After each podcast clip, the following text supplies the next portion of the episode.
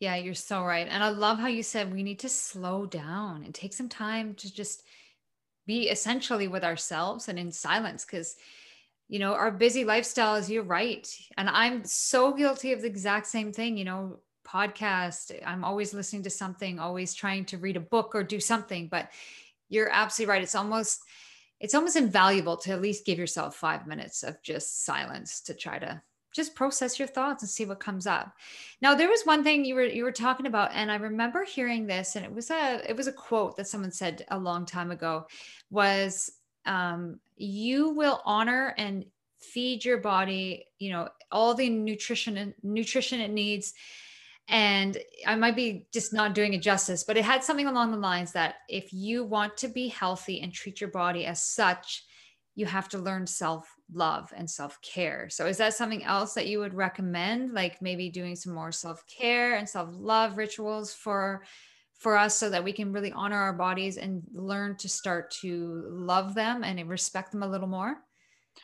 Yeah, absolutely. So, and with the whole self love thing, I think that has become such a thing. And mm-hmm. being the sort of practical girl that I am, I never fully resonated with all of that stuff as well because we see people doing all this self love stuff and it's just about, you know, body scrubs and whatever. I don't know, all this sort of like fancy stuff. And I think that self love, it is the things that we mentioned, those tools that we, we spoke about, you know, the, the awareness and journaling and that sort of thing is definitely part of it.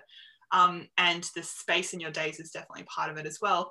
And then also just doing things that you love and that make you feel good. So um, I, I spoke to you before this the podcast, just saying that I um, I went and did a bit of work from a cafe this morning, and then I went and jumped in the ocean. So for me, that's really my self love and my self care. Just going for a walk outdoors and jumping in for a swim in in the ocean. Um, so I think it can look different for everyone. It doesn't have to be that Instagram version of self love and self care. What do you actually like doing? You know, do you like getting up and going for a hike on the weekend? Do you like um, playing the ukulele or whatever whatever it is that fills your cup and makes you feel good? Um, that's the self love that you need. So don't get reeled into to what you see people making self love to be on on Instagram or self care. It's whatever you need and whatever's going to fill your cup and make you feel good. Yeah, you're so right. Oh my goodness. I'm like sitting here smiling and laughing because it's so true. Like Instagram is so bad for that. you go on there, it's like self-care, self-care club or self-love club.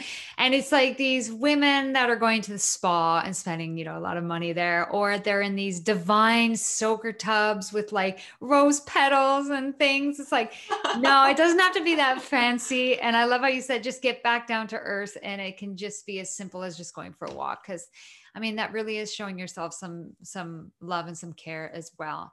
So for the perfectionists and the people that tend to, you know, have the all or nothing uh, mindset, now if they experience let's say they're in let's just make a scenario where they're they're going after a health goal maybe they're trying to to slim down um, and they experience they experience a slip up you know or a falter what are some things that you can say and encouragement and recommendations to just kind of get their head around that and get them back on track again? Yeah, absolutely. So I can give a little example. It's not exactly a slip up or falter. I've definitely had this all or nothing thinking throughout my whole life, and it's played out in lots of different ways.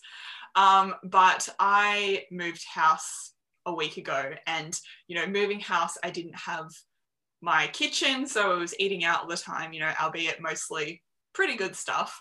Uh, and I was staying up later than usual, wasn't getting enough sleep. I haven't done my usual workouts for the last two weeks because I had all that stuff going on. And we basically have two choices to just keep going down that path, which a lot of people do. And I'm sure at times in the past I've done that as well. You know, it's just that snowball effect. You know, oh, I've stuffed up now. I'm just going to just keep going with that of, of falling off the wagon. What's the point? Um, you know that's choice a i suppose. And then we have the other uh, option or choice that we can just be aware and check in with how we feel and how that's working out for us um, and choose differently and have a little think about the things that are going to uh, make us feel good and what feels you know aligned and positive and uh, the actions that we want to be taking on a daily basis to help us you know get to that place.